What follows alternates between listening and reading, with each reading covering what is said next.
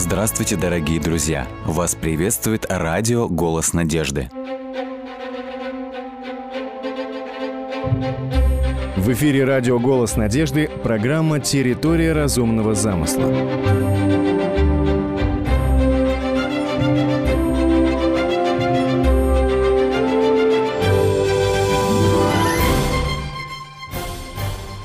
Ряде программ мы делали небольшой обзор состава и функций клетки. Наряду с этим следует сказать еще об одном важном процессе, без которого все устройство клетки и функция клетки были бы невозможны. Клетки нашего организма находятся под постоянной атакой, под постоянной угрозой. У клетки есть древний враг, и этот особый враг – это вирусы – мы порой не задумываемся, однако каждый день наш организм подвергается атакам, каждый день наш организм постоянно бомбардируется бактериями и вирусами. Удивительный мир клетки – это линия фронта самой длинной войны в истории. Это сражение, которое уходит корнями в глубину веков. Каждый день наши клетки стоят на границе, они стоят на страже, они борются с этими вирусами, безжалостными машинами, которые убивают, чтобы размножаться. Физический или анатомический уровень защиты – это первая линия обороны, которая сдерживает атаку вирусов и бактерий. Что представляет собой первая линия обороны – это наружные анатомические барьеры организма, например, кожный покров, слизистые оболочки и так далее – Наружные анатомические барьеры – это то же, что и броня для воина. Однако у нас есть уязвимые места, например, нос, ротовая полость. И как только вирусы попадают внутрь, вражеская армия проникает в наше тело. Вирусы – это миллионы захватчиков, которые запрограммированы на то, чтобы уничтожать нужен всего лишь один вирус, чтобы захватить контроль над клеткой, а захватив контроль над клеткой, вирус начинает размножаться и распространять инфекцию по всему организму. В результате вирусы вызывают инфекцию, они часто необратимо повреждают клетку, что вызывает заболевание как организм реагирует на вторжение вирусов, на эту многомиллионную армию захватчиков наш организм готов к этому. У нашего организма есть иммунная система, система защиты.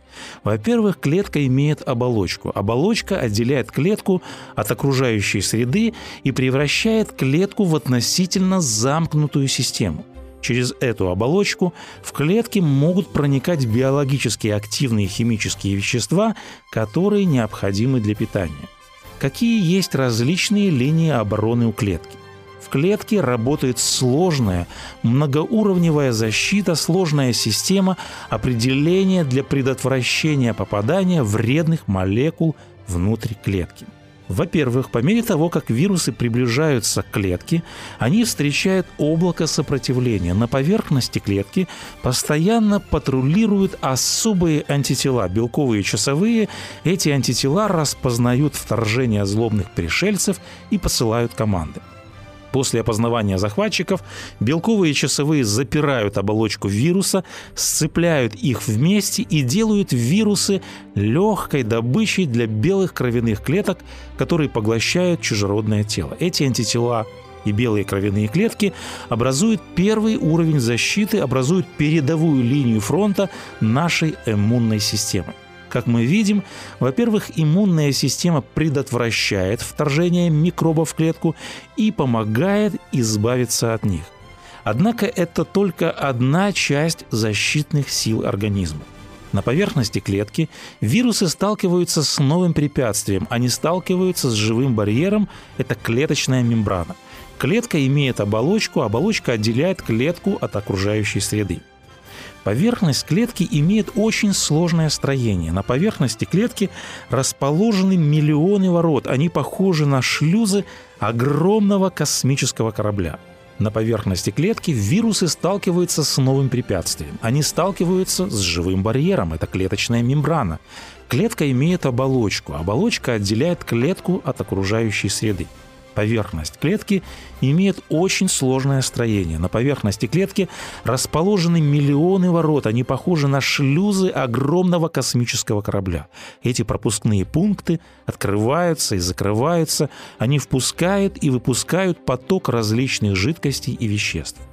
Когда вещества приближаются к клетке, они ищут этот пропускной пункт, через который они могли бы войти в клетку. Однако клетка никогда не открывает двери кому попало. Клетка невероятно умна. Дверцы клетки работают очень разумно. Каждая молекула, которая останавливается перед входом, она проходит тщательную проверку. Определенные белки постоянно проверяют входящие и выходящие из клетки молекулы.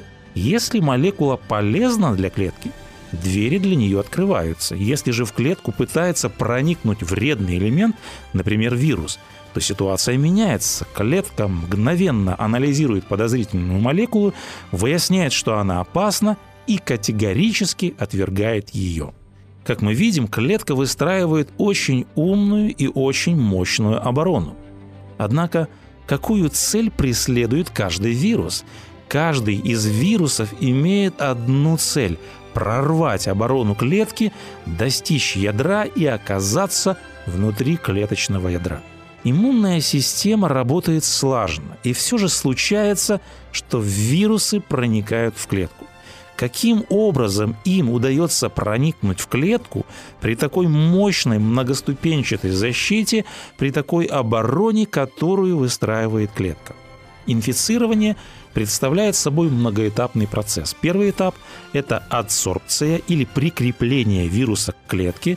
Второй этап – это проникновение вируса в клетку. И третий этап – это раздевание вируса. Далее происходит биосинтез вирусных компонентов в клетке, формирование вирусов и, наконец, выход вирусов из клетки. Как было подмечено, у клетки есть пропускные пункты, и они никогда не пропустят вирус. Следовательно, вирус не может проникнуть в клетку через пропускные пункты. Условно говоря, вирус понимает, что клетка умна. Вирус понимает, что у клетки мощная оборона, бдительные контрольно-пропускные пункты – Поэтому, чтобы проникнуть в клетку, необходимо обойти эти контрольные пункты, надо клетку каким-то образом обмануть. Но каким образом? Чтобы проникнуть в клетку, вирус использует особую стратегию. Вирусы знают, как вторгнуться в наши клетки и как взломать ядро. Различные вирусы для проникновения в клетку используют различные стратегии. Мы рассмотрим одну из основных стратегий. Что делает вирус? На поверхности клетки есть особые рецепторы. Для вируса это своеобразные замки. А на поверхности уже вируса также есть множество рецепторов. Вирус, в свою очередь, использует эти рецепторы как своеобразные ключи. Когда вирус приближается к клетке мишени, рецепторы вируса связываются с рецепторами на мембране на оболочке клетки. Этот процесс называется прикреплением. Что происходит в этом случае – Пытаясь обмануть клетку, вирус как бы подбирает ключ, подбирает код к замку. Однако ключи вируса должны подойти к замкам. Каким образом подбирается ключ? Дело в том, что химическая природа рецепторов вируса и рецепторов оболочки клетки одинаковая. То есть эти белковые комплексы рецептора вируса, они выдают себя за те же белковые комплексы, что и рецепторы мембраны клетки. При таком подходе клетка не может опознать в вирусе врага. Когда код, когда ключи подходят к замку, когда клетка не воспринимает это как что-то инородное, что сделает клетка? Клетка пригласит вирус внутрь. То есть клетка сама втягивает белковую оболочку вируса в цитоплазму клетки. Мембрана вируса сливается с мембраной клетки, и вирус проникает внутрь. В чем в данном случае заключается стратегия вируса? Вирус проникает в клетку не через пропускные пункты, его клетка никогда не пропустит. Вирус проникает обманным путем, путем взламывания входа. Вирус взламывает вход в клетку. Кто знаком с компьютерной техникой, подобный процесс происходит также и с компьютерными вирусами. После того, как капсула вируса проникает в клетку, Вирусный капсоид или оболочка раскрывается, лизосомы сразу растворяют белковую оболочку вируса и обнажают или же раздевают ДНК и РНК для репликации. Итак, вирус проник в клетку, высвобождены ДНК и РНК вируса. На данном этапе каждый из вирусов имеет одну цель – прорвать уже оборону ядра и оказаться внутри ядра – Главное, на что нацелен вирус, это ядро клетки. Ядро – это центр управления. Именно там любой вирус может взять под контроль клетку и воспроизвести множество, десятки тысяч себе подобных вирусов. Нужен всего лишь один вирус, чтобы захватить контроль над клеткой и затем распространить инфекцию по всему организму. Когда молекула проникает в клетку на протяжении всего процесса, клетка беспрестанно проверяет поступившие молекулы на предмет безопасности. Уже будучи внутри клетки, не помеченный антителами, вирус уклоняется от клеток утилизаторов. Теперь ничто не помешает ему достичь ядра. Теперь цель вируса – это попасть уже внутрь ядра. Ядро в своем роде – это целый мир, который защищен также мембраной и допуск в этот мир также контролируется. На поверхности ядра, можно сказать, белковые руки ищут молекулы, чтобы затянуть их внутрь через поры или же пропускные пункты. Через эти шлюзы между ядром и клеткой происходят миллиарды химических сообщений и инструкций. Однако эти сообщения и инструкции происходят только в том случае, если они распознаются протеиновыми руками – Каким образом вирус тогда проникает в ядро? Оболочка вируса несет в себе, так сказать, поддельный пропуск, и вирус оказывается уже в ядре клетки. Выше было отмечено, что после проникновения вируса в клетку происходит высвобождение ДНК и РНК вируса. Это формулы для того, как произвести еще больше вирусов в ядре клетки. Выходит, что клетка ничего не подозревает, Однако обманным путем ДНК вируса, эта формула развития вируса, уже доставлена в самый центр управления, в клеточное ядро. Вот что важно отметить. Вирусы не способны к независимому существованию. Вне клетки и, в частности, вне ядра вирус не жизнеспособен. Почему? Во-первых, потому что вирусы не размножаются клеточным делением, они не имеют клеточного строения. А во-вторых, вирусы могут расти и размножаться только внутри ядра клетки, поскольку не способны вырабатывать энергию и синтезировать белки. Вот почему для построения вирусного потомства, для образования множественных копий самих себя, для реализации своих жизненных потенций вирус обязательно должен проникнуть в клетку, вирус должен использовать ресурсы клетки хозяина. Внутри ядра клетки имеется около 23 тысяч ген. Эти гены кодируют тысячи биохимических реакций. Вирусных имеется только 40 ген – Однако даже при этом вирус может делать удивительные вещи. То есть сам по себе вирус микроскопический, однако он может посеять хаос во всей клетке. Если говорить образным языком, то всего за один день оккупации вирус может взять полный контроль над клеткой. Процесс копирования данных или же репликация генома у большинства ДНК содержащих вирусов происходит в клеточном ядре. Давайте проследим данный процесс – когда вирус добирается до ядра, он проникает и внедряется в клеточное ядро. Что происходит далее? Вирус быстро подавляет деятельность генетического аппарата и перестраивает ядро таким образом, что клетка начинает строить, синтезировать новые вирусные белки, которые нужны вирусу, а не организму.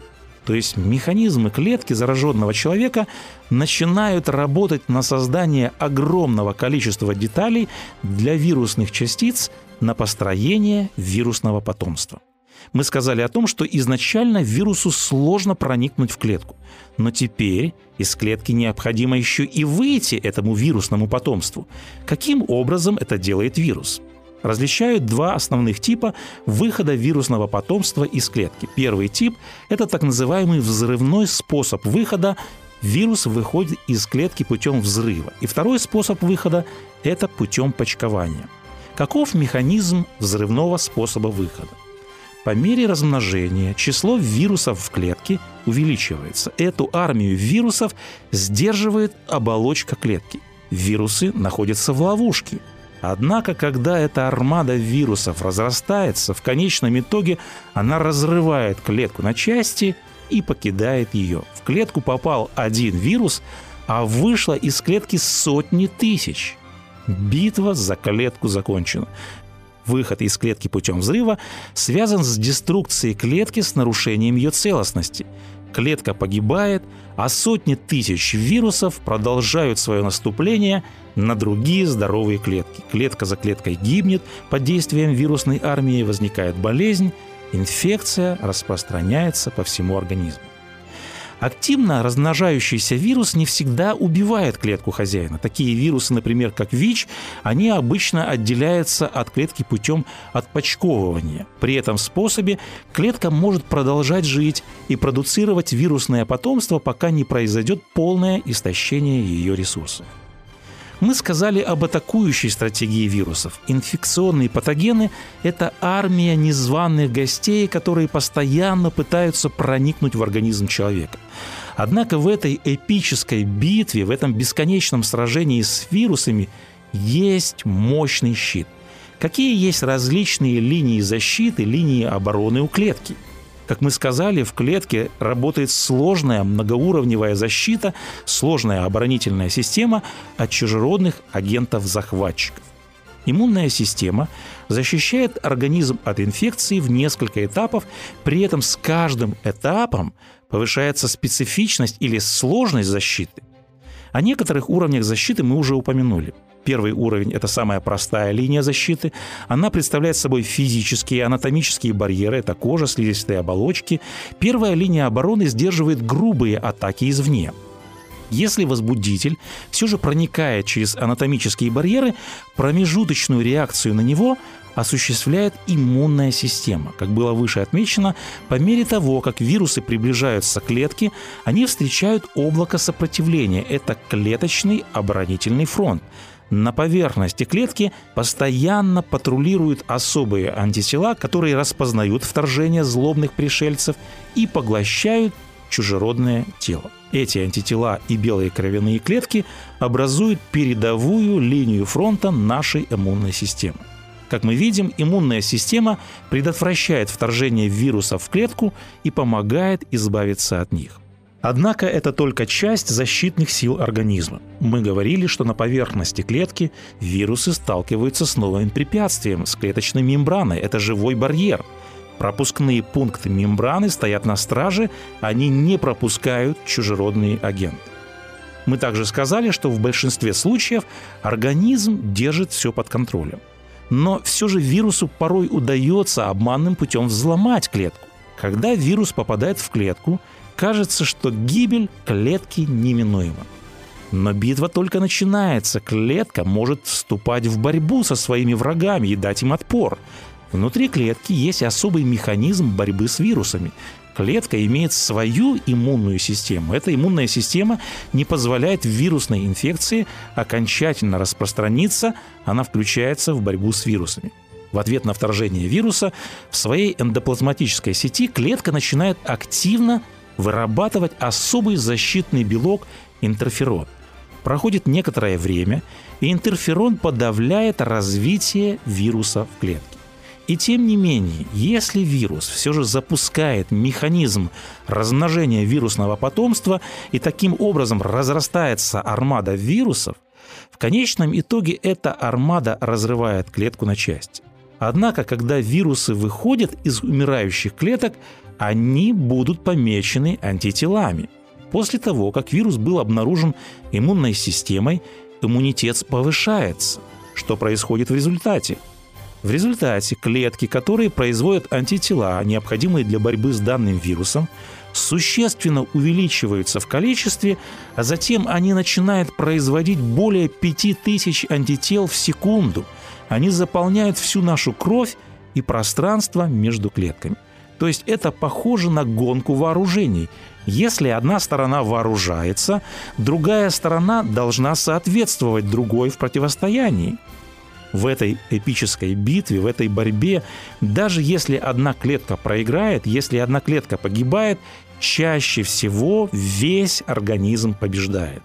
Каждый день борьба с вирусами бушует в организмах 7 миллиардов человек где-то внутри нашего тела эта битва бушует прямо сейчас. И вот что еще важно. после инфицирования клетка производит антитела для этой инфекции, и эти образовавшиеся антитела будут сохранены внутри костного мозга на всю оставшуюся часть нашей жизни. Если человек будет инфицирован тем же вирусом, иммунная система будет знать, как реагировать. То есть вот эта иммунологическая память – это способность иммунной системы отвечать более быстро и эффективно на антиген, с которым у организма был предварительный контакт.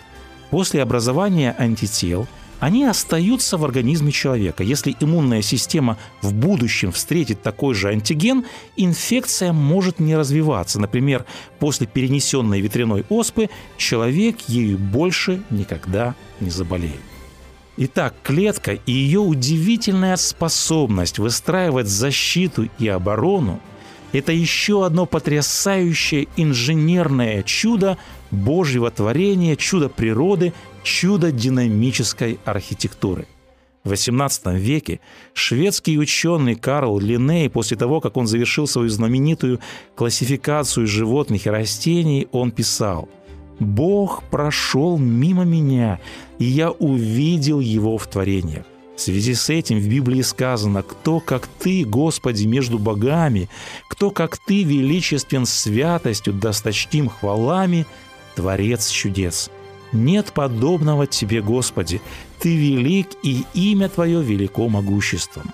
Эти торжественные слова являются гимном непревзойденной мудрости, удивительному творческому интеллекту, силе и могуществу небесного Творца чудес. Учитывая столь непостижимую мудрость и величие Творца, мы находим в Библии следующий призыв. «Убойтесь Бога и воздайте Ему славу, и поклонитесь сотворившему небо и землю, и море, и источники вод». Живописное полотно делает художника достойным похвалы и почестей. Однако одна из основных причин для поклонения Богу – это то, что Он великий Творец всего и наш Небесный Отец. Он сотворил землю силою своей, утвердил вселенную мудростью своей и разумом своим распростер небеса.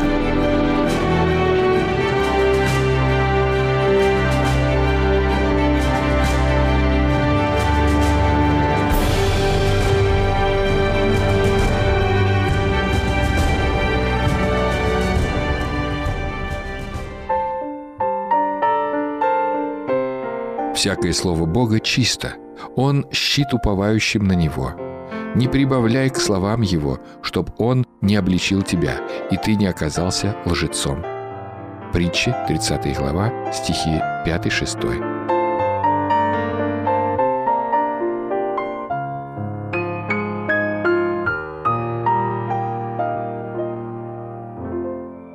В полном безмолвии вокруг желтой звезды летели ее верные спутники – планеты. Разные по размерам и внешнему виду, разные по составу и по скорости движения, они были отличны по судьбе. Большинство из них не знало буйства жизни, им неведом был страх угасания, смерти. Только лишь третье по счету стало в этой системе домом, в котором разгорались страсти рождения бесконечных форм бытия, родиной, где предвечной и невидимой силе захотелось обрести свое лицо. И в настоящий момент великой истории этой планеты на ней шел дождь. Силы его и масштаб полностью соответствовали тому, кто породил это явление. Метеорный поток пробил купол замерзшей воды в верхних слоях атмосферы, и вместе с камнепадом на Землю стремились многочисленные ледяные осколки. Разогреваясь в атмосфере, на поверхность они пролетали сплошным водяным потоком. Просевшая от разницы давления почва уступала свои границы воде, и планета становилась похожа на разъяренный мистический океан, который своей силой поглотил все формы жизни. Если бы внешний наблюдатель на орбите, обладающий нечеловеческой зоркостью, мог разглядеть поверхность этого кипящего котла, то его внимание в конце концов могла привлечь маленькая точка посреди воды, которая сопротивлялась стихии и, вопреки неистовому движению воды и ураганному ветру продолжала стоять на своем только ей известном месте. Пристальное изучение этого объекта рассказало бы нам, что он был огромных размеров, прямоугольной формы и не был порождением стихии или случая. Во всем его внешнем облике была видна конструкторская работа и продолжительный труд колоссального ума. Он уверенно держался на воде, несмотря на продолжительную интенсивную качку. С бортов под воду уходили многочисленные тросы, крепившиеся на глубине громадным стабилизатором движения, которые предотвращали переворот судна при боковом ударе и позволяли ему не уплыть от заданной точки. Ветер гудел в тросах голосами неизвестных существ, и этот хор был кличем боевой трубы на поле невиданной битвы, разыгравшейся на земле. Внутри этого судна хранилась вся прошлая и будущая история цивилизации, в которой у руля свободы стояло странное существо, получившее название «Человек». Книга «Бытие», глава 6. С вами был Александр Медведков. Заходите, пишите и оставляйте отзывы на сайте голоснадежды.ру.